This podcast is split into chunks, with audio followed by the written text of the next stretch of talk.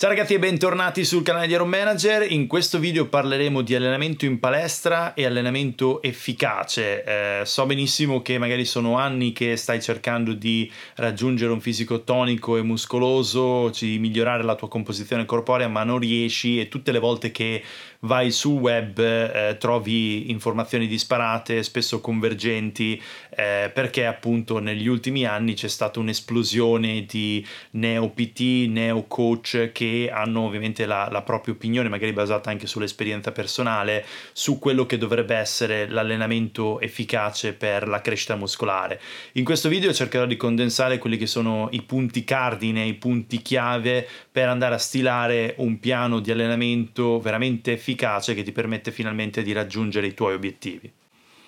Benissimo, partiamo dalle basi, quindi intensità o volume. Allora, se il nostro obiettivo è quello di crescita muscolare, quindi un obiettivo ipertrofico, allora sicuramente l'intensità di carico gioca un ruolo importante, ma il volume allenante totale gioca un ruolo sicuramente più decisivo. Nell'ultima decade sono usciti diversi studi che hanno dimostrato come è sufficiente un'intensità di carico pari al 30% del massimale o 1 RM per andare a stimolare la crescita muscolare particolare, purché queste serie, queste ripetizioni siano però portate vicino alla nostra soglia del cedimento muscolare. Sappiamo che l'intensità di carico è chiaramente inversamente proporzionale al volume, quindi bisogna sapere gestire bene questi due parametri per stilare una scheda di allenamento efficace, partendo appunto dalla selezione degli esercizi. Non è mai una corsa a fare più volume possibile, anche se il volume è un fattore determinante, e quindi bisogna sempre puntare sulla qualità piuttosto che sulla quantità nell'allenamento, piuttosto che aggiungere esercizi,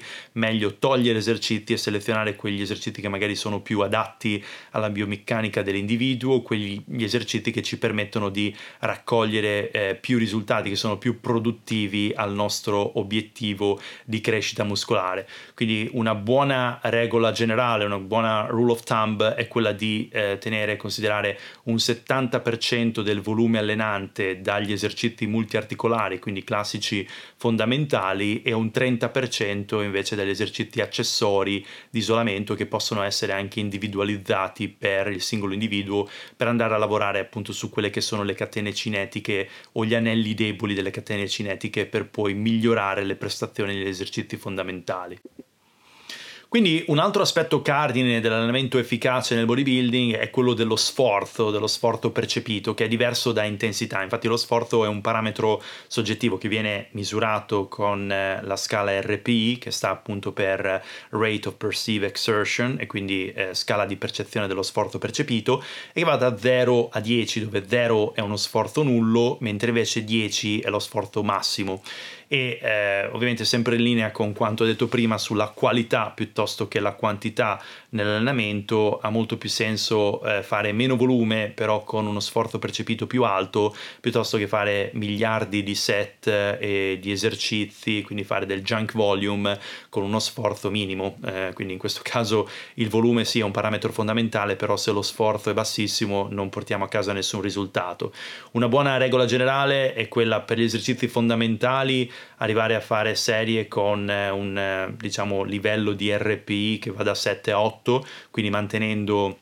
dalle 2 alle 3 ripetizioni in canna o comunque rimaste prima di arrivare al completo cedimento muscolare, mentre invece per gli esercizi accessori, per gli esercizi di isolamento che devono rappresentare comunque una porzione minima dell'allenamento, possiamo arrivare anche con un RP 9-10 quindi o completamente a cedimento o mantenendo appena una ripetizione in canna.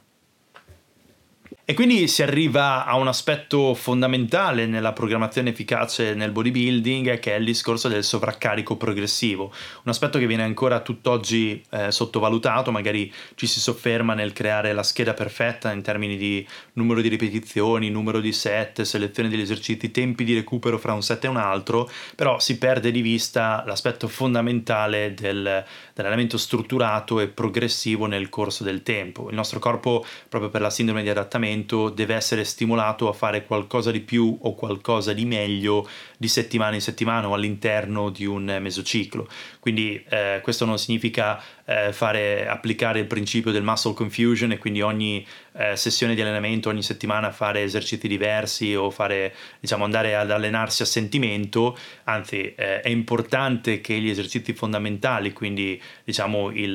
la componente principale dell'allenamento rimanga la stessa perché questi esercizi sono i nostri punti di riferimento per le progressioni di carico, la progressione del numero di ripetizioni nel corso delle settimane. Però ecco, tutti i parametri di allenamento, così come gli esercizi accessori, devono cambiare nel corso del tempo e magari ci si può soffermare su quegli esercizi accessori che possono andare a migliorare quelli che sono gli anelli deboli eh, dell'atleta, ovviamente andando a seguire l'atleta eh, passo dopo passo, di settimana in settimana e quindi cercando di capire anche meglio quali sono gli interventi da fare per portare l'atleta a migliorare le sue prestazioni nel corso del tempo. Quindi un allenamento efficace eh, non è semplicemente un allenamento che ti porta ad avere i six pack o dei glutei di marmo, ma è un allenamento che porta di conseguenza a un miglioramento delle prestazioni atletiche. Quindi un allenamento efficace è in realtà un allenamento personalizzato, ma personalizzato a 360 gradi, che richiede quindi un dialogo aperto e continuo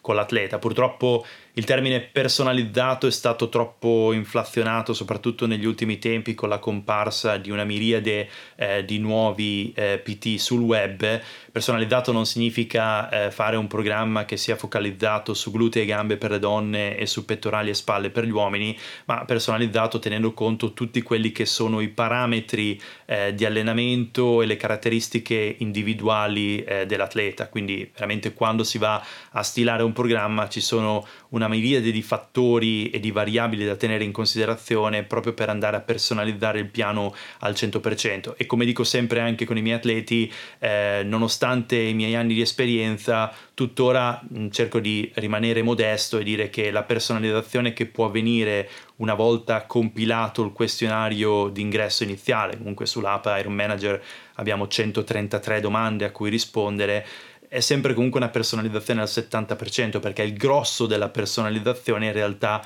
avviene nel percorso di settimana in settimana con il dialogo aperto con l'atleta per eh, appunto sottoporre l'atleta a diversi test di performance, vedere come l'atleta reagisce a determinati protocolli di allenamento, aggiustare, cambiare, adattare le cose, adattare anche eh, l'allenamento in base a quelle che sono le circostanze e eh, le altre attività quotidiane, gli imprevisti eh, contingenti che l'atleta deve affrontare di settimana in settimana. Questo è come deve avvenire il percorso con un atleta per avere veramente un allenamento efficace che sia cucito addosso alla persona.